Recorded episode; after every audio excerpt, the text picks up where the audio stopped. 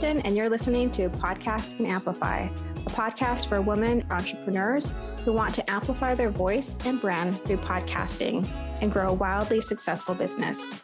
I'm the executive producer and host and an entrepreneur, and I love helping women grow their visibility, mindset, and business to the next level. Each week, I share tips on how to launch and leverage your podcast, and I'm bringing on the very best business leaders to give you advice on how to build your business empire. Let's amplify your voice and business.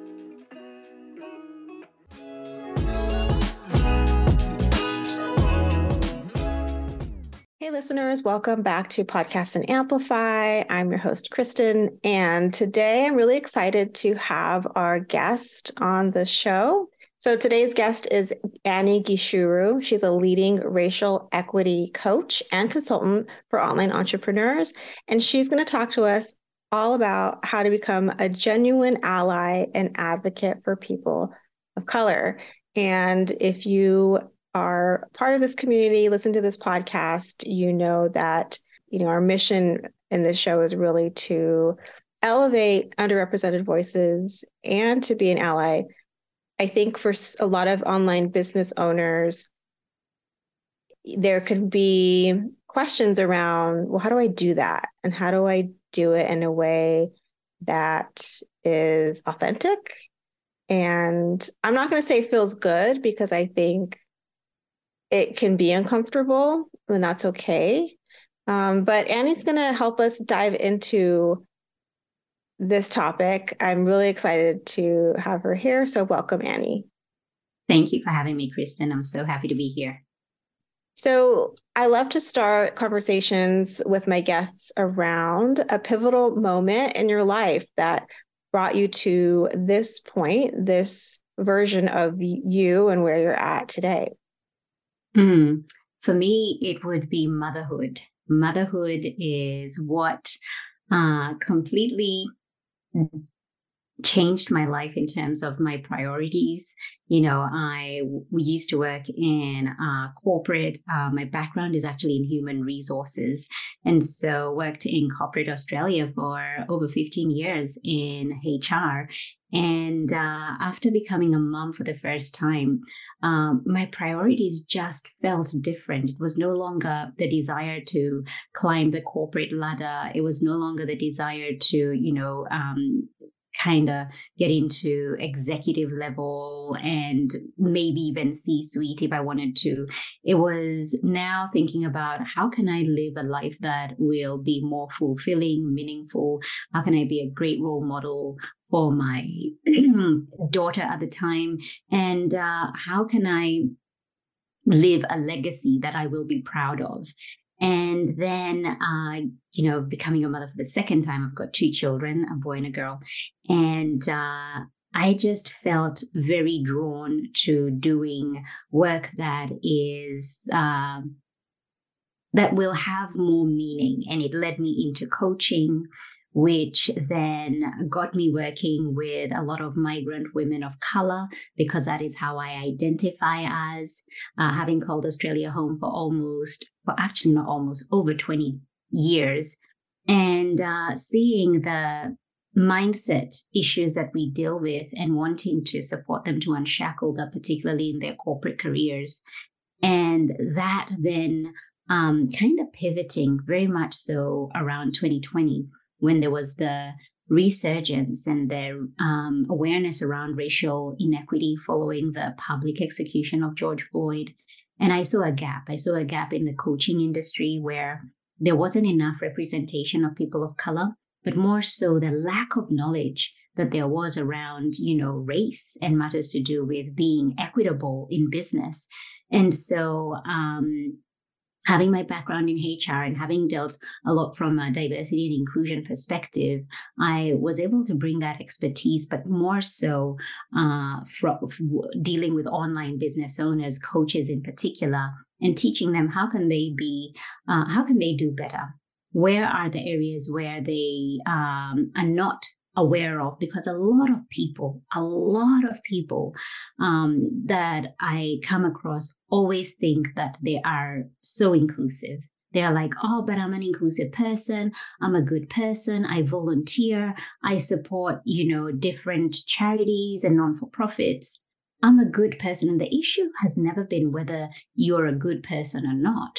Uh, there's something called implicit biases. You know, we are unconscious of the things that we do, and it's because of how we've been brought up in the belief systems that we have. And so there are certain people, there are certain things that we uh, unconsciously treat in a different way. And it's getting to the bottom of that, which influences how we behave and how we do business and the people we end up attracting and serving. And so making people more aware of their implicit biases, which leads to prejudices and racism, um, how can they do better?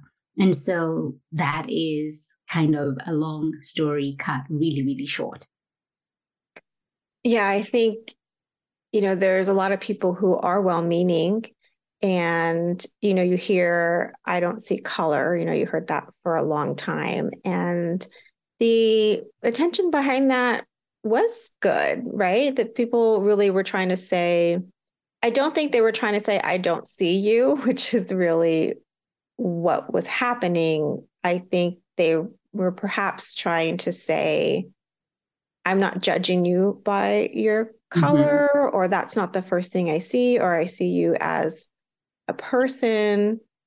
But even well intentioned, well meaning approaches or sayings, you know, you have to re examine them and think about, okay, well, what am I actually saying and what harm mm-hmm. is it causing? So I hear what you're saying about like, it's not a good or bad, it's just being aware and open to learning and being educated right mm-hmm. around how can i how can i see things differently? How can i say things differently? How can i view mm-hmm. the world differently? How can i view myself differently? And and just questioning i think is so important.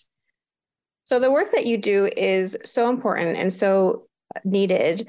I want you to help us define you know what is an ally and why are they so important for uh, people of color and for showing up?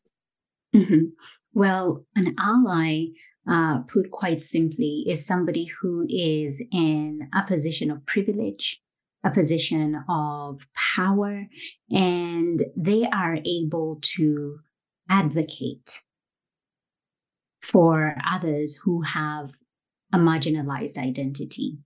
And the key thing is, even though it costs them their power, even though it costs them their privilege, that is what an ally is. It is standing in solidarity really with those who have marginalized identity, especially when you realize that you have some form of power, some form of privilege and influence, which I think we all have to different degrees. But in particular, when it comes to matters of race, we know that, you know, um, the white race and white supremacy, you know, hierarchically uh, ranked is at the top. And so when you have that um, privilege and power that's been given to you, you know, um, whether you want it or not, it's being in that position. How can I use this to better the lives of those who do not have that privilege and that particular kind of influence and power?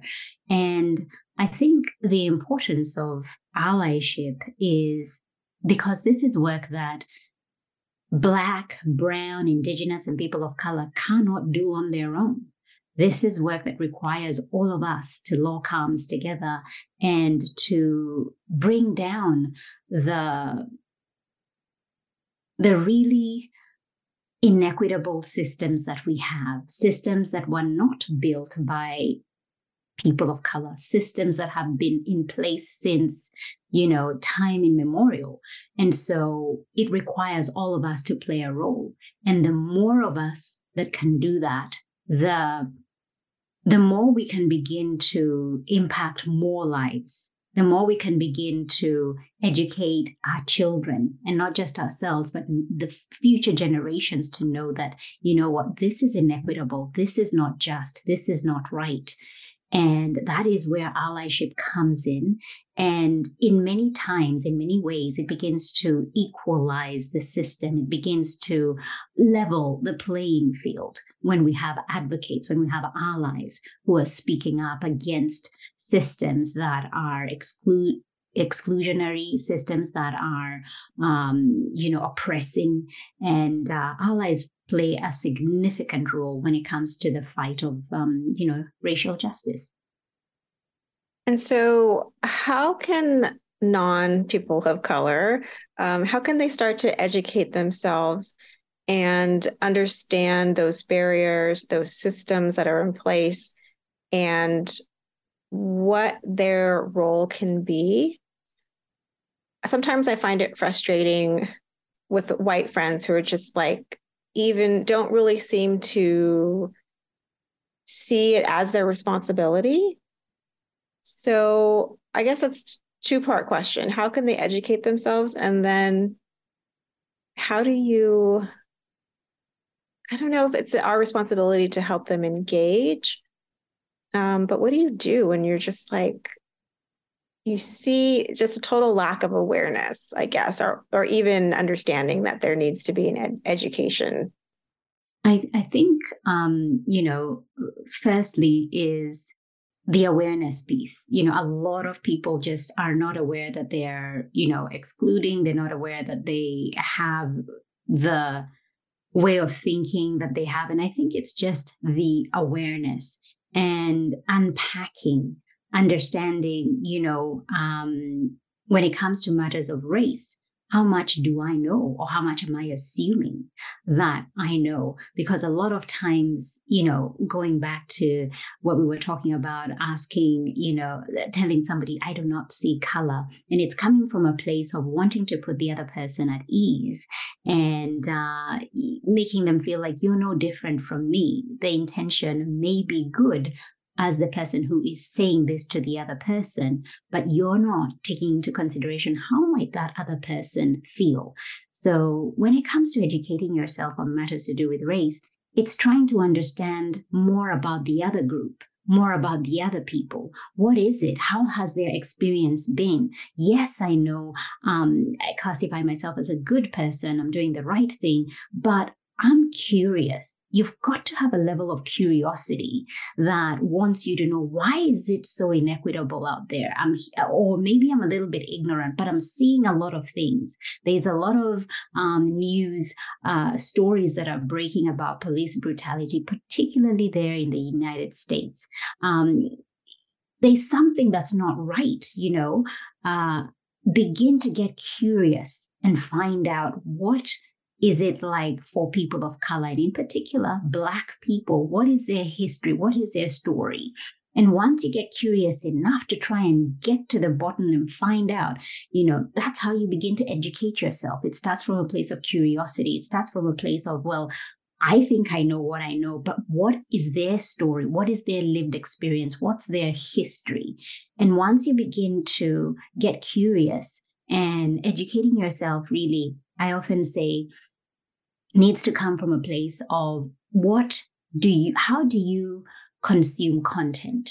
If you're somebody who loves to listen to podcasts, then this is a good place to begin because then you can mix it up with the other kind of different genres of um, that you listen to um, business uh, spirituality whatever it is you know throw in a little bit of DEI in there so that you can begin to educate yourself. If you're somebody who loves to read books start by reading a book. And the recommendations are there's a plethora of, of, of, of books out there that you can begin with. Um, you know if it's documentaries find the kind of content and that you like to consume that's easy for you to consume and start there. For me, podcasts are a big thing. I listen to podcasts every day. And so that's one of the ways that even I myself, as an educator, keep myself up to par and uh, in this work through the listening. And so that that's where it would begin, um, Kristen. But it has to come from a place of curiosity because if you're just going about life and thinking that you know this doesn't affect you, it doesn't impact you, you know. Um, it's it's it's it's living in a bubble because that's not how the world truly is. There are people who are really um, oppressed. There are people who are really excluded. And we all can play a role in first educating ourselves and seeing what role can i play within my small unit. It may be just within my family within my business but what role can I play so that I can begin to dismantle the systems that are there that have been working against, you know, different groups? Yeah, when you were talking about curiosity, I could hear in the second part of my question, I was essentially asking, how do you make people be curious? Which you hmm. can't do. Um, you know, you can't make people want to dig a little deeper or you know understand the world differently but you're right it starts there Absolutely. And I think just to add on there, Kristen, you know, my work is very much focused on online business owners. And so um, this is something that is front and center for them. You know, the awakening that happened back in 2020, people are very acutely aware that they are not inclusive when it comes to when they look at their programs in their businesses, when they look at their clients, when they look at the people they are attracting. And so for me, when it comes to doing this work, the idea of them not knowing or having curiosity is not something that really comes to my a lot of people are coming to me because they're like I have a problem um, uh, I am not attracting people of color into my business. I want to serve more people of color. My business doesn't feel racially equitable. What can I do? So I've never been in a situation where I'm trying to educate people who have no clue. I've never been in that situation. And I think um, that I don't feel called to do it in that way. I don't feel called to support people who, um, you know, feel that they're just okay and they're, they're living in a bubble. I'm there for those who realize, hang on, something is not right. You cannot try and convince somebody who has no clue. So I'm not for that. I'm very niche. I'm very specific who I support. I'm very specific who um, I, I know I can uh, help. And so that's where it makes this work doable. Otherwise, if it was just open to every single person and just trying to get them to see how inequitable the world is, it would be a pretty tough role. Yeah, that makes a lot of sense. You know, you want people who are problem aware. And so you're not, you know, climbing that mountain of having to educate people from a totally misaligned place. So then the people who are curious, the people who I recognize that there's something off, um, they need to, you know, do some work. How do you help them have conversations around this topic, DE and I, um, that doesn't center their experience over the you know lived experience of people of color Hey, friends, we'll get back to the show in just a moment, but I wanted to let you know about the VIP intensive I offer once a month for the busy entrepreneur who wants to start a podcast. So if you know you have something to say that will inspire others, you want to reach new audiences, show up in a bigger way, and make more money, I want to invite you to join me inside my VIP one day guided workshop where I'll walk you through creating all the elements of your fabulous podcast. You'll even write your first script and record your very first episode. So if you want accountability, guidance, and dedicated time to start your podcast, go to explorerandyou.com to sign up. Okay, my friend, back to the show. A lot of the clients who come to me have that desire of wanting to understand the other side of wanting to know the history how did we get here how how is it that I am the way I am? How is it that when I look at my um, network that I hardly have any people of color. What how did I how did they get here? And when we dig back and look back to where they lived, where they grew up, where they went to school, you know, if they were just surrounded by a lot of people who look and sound like them, chances are, you know, uh, unintentionally and unknowingly, they have subscribe to one particular kind of narrative. And so a lot of people, by the time they're coming to work with me, have that desire of wanting to understand the other side, but also it is quite a balance of trying to um, educate them without them bringing in that narrative.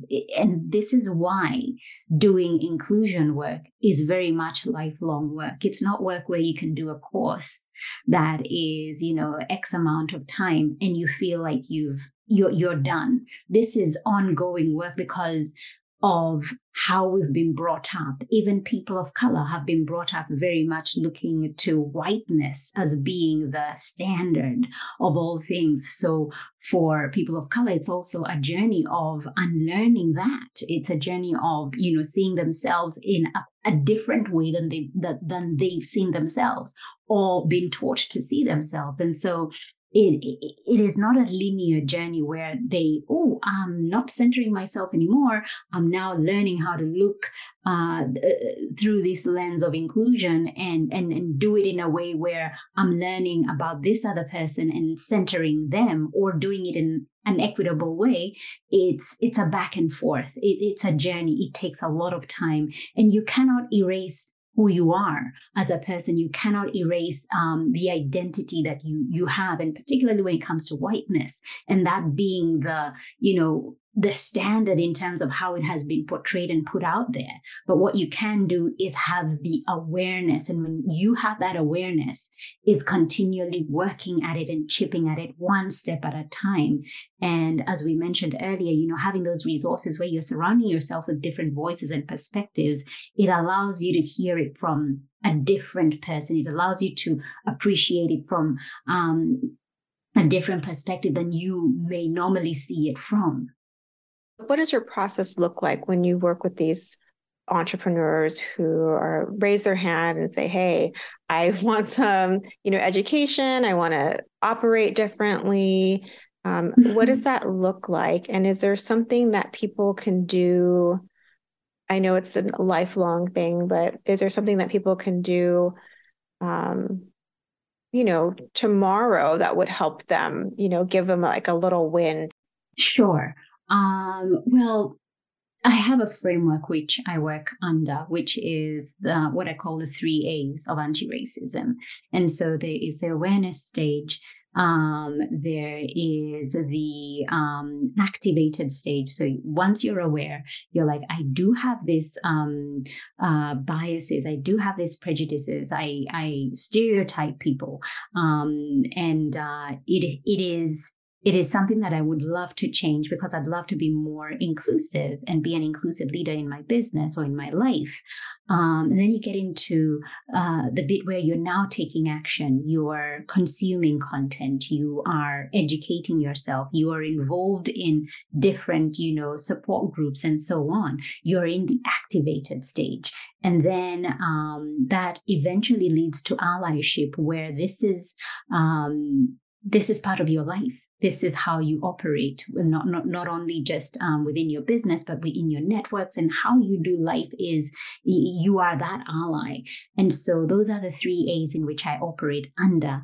And um, there are different ways with which i support my clients but mainly it's through my course Represented which is a 10 week course where we unpack everything from defining uh, diversity equity and inclusion really doing a thorough introduction into how what is it? Um, how does it look like in your life? Um, what are the identities that you as a person focus on and how has that then generated into the thought process and the person that you are? We then get into um, doing a personal and a business audit to really see you know um, where in the areas of your life and your business have you excluded without knowing? And then we get into conscious inclusion. How can you be conscious about how inclusive you are being? And then finally we finish with allyship and advocacy. And um, by the time we're getting to you know allyship and advocacy so much has unfolded. There's so much awareness because I think a lot of people come into this thinking, um, because I want to do this work, or uh, I've read a fair bit and I know um, I, I, feel like I know a fair bit. They come into this and go like, "There's so much I still do not know," and r- really realize that this is lifelong work. So those are some of the tools and resources that I provide. And I think for anyone who is probably listening and they're like, what can I do now? What, what step can I take? Um, uh, I have a quiz that helps you identify where you're at um, on your journey because sometimes it can be really overwhelming. You're wondering, I've been recommended books, I've been told to do this, but it really doesn't speak to where you're at on your individual journey because we're all at different places. And so taking the quiz lets you self identify and then gives you one, one action that you can take for that next step. Because sometimes I think people get overwhelmed. If you're given a list of resources that has 20 authors or 20 um, pieces, tools to, to support you, it feels too much. And you just put it in the too hard basket or you put it in the later basket, which you never quite get to until maybe another tragedy happens and you're like, oh my goodness, I never educated myself. I haven't done any work.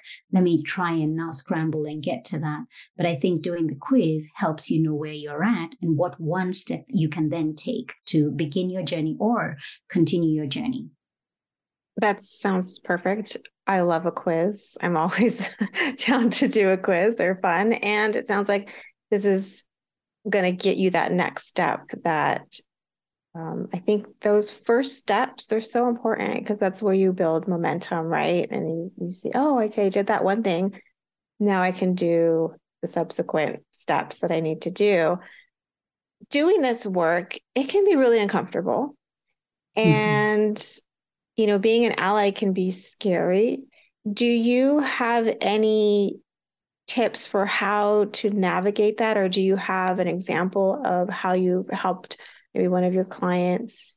This is work um, that can feel scary, is scary, and is uncomfortable. In fact, if you come into my container and you don't feel challenged or uncomfortable, I don't feel as though I'm doing my work because this is work that is really confronting, especially when we go to our past and understand what um, our ancestors went through or what they were put through. It is something that can be very traumatizing, to say the least. Uh, but some of the ways to work through this is firstly understanding that when it comes to matters of racial inclusion and equity, there is no room room for shame, judgment, and guilt. Because as much as they do exist when it comes to this work, they do get in the way of doing the work. So it is really important and something that I encourage my clients is to, as much as possible, leave that at the door. If you come to the table of racial equity where we're having discussions of how we can be better human beings, we need to leave that at the door because it's going to get in the way of how we move and try and make progress.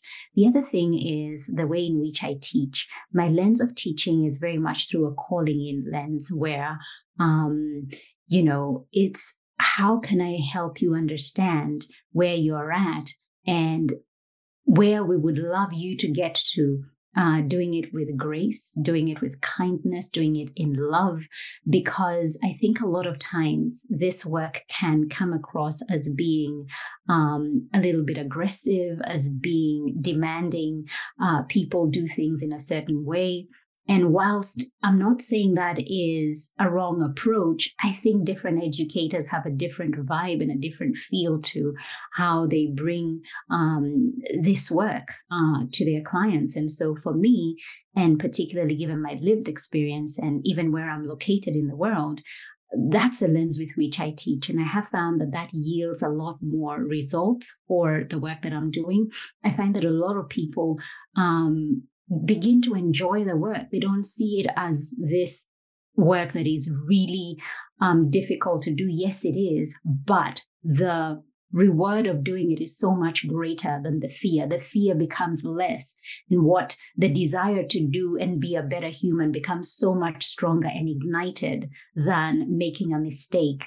And also allowing my clients to come as they are, messy, um, without knowing much and uh, asking questions that perhaps it might feel like, oh, this might be inappropriate. Because how do you learn unless you have the opportunity to ask questions? How do you learn unless you are not shamed? And so that is the kind of space that I've created. And in doing so, you know, there's a community of incredible, you know, uh, leaders who have come together, online business owners who have come together, and they're supporting each other. They have community, they have each other, and um, they have somebody who they can ask questions and guide them through, uh, particularly through uh, my program Represented, coming out on the other side and feeling like, wow, I, I feel like a better human, but more importantly, I feel like this is work that is doable and it doesn't feel as difficult and as scary anymore because I've seen it. Uh, it can be done differently.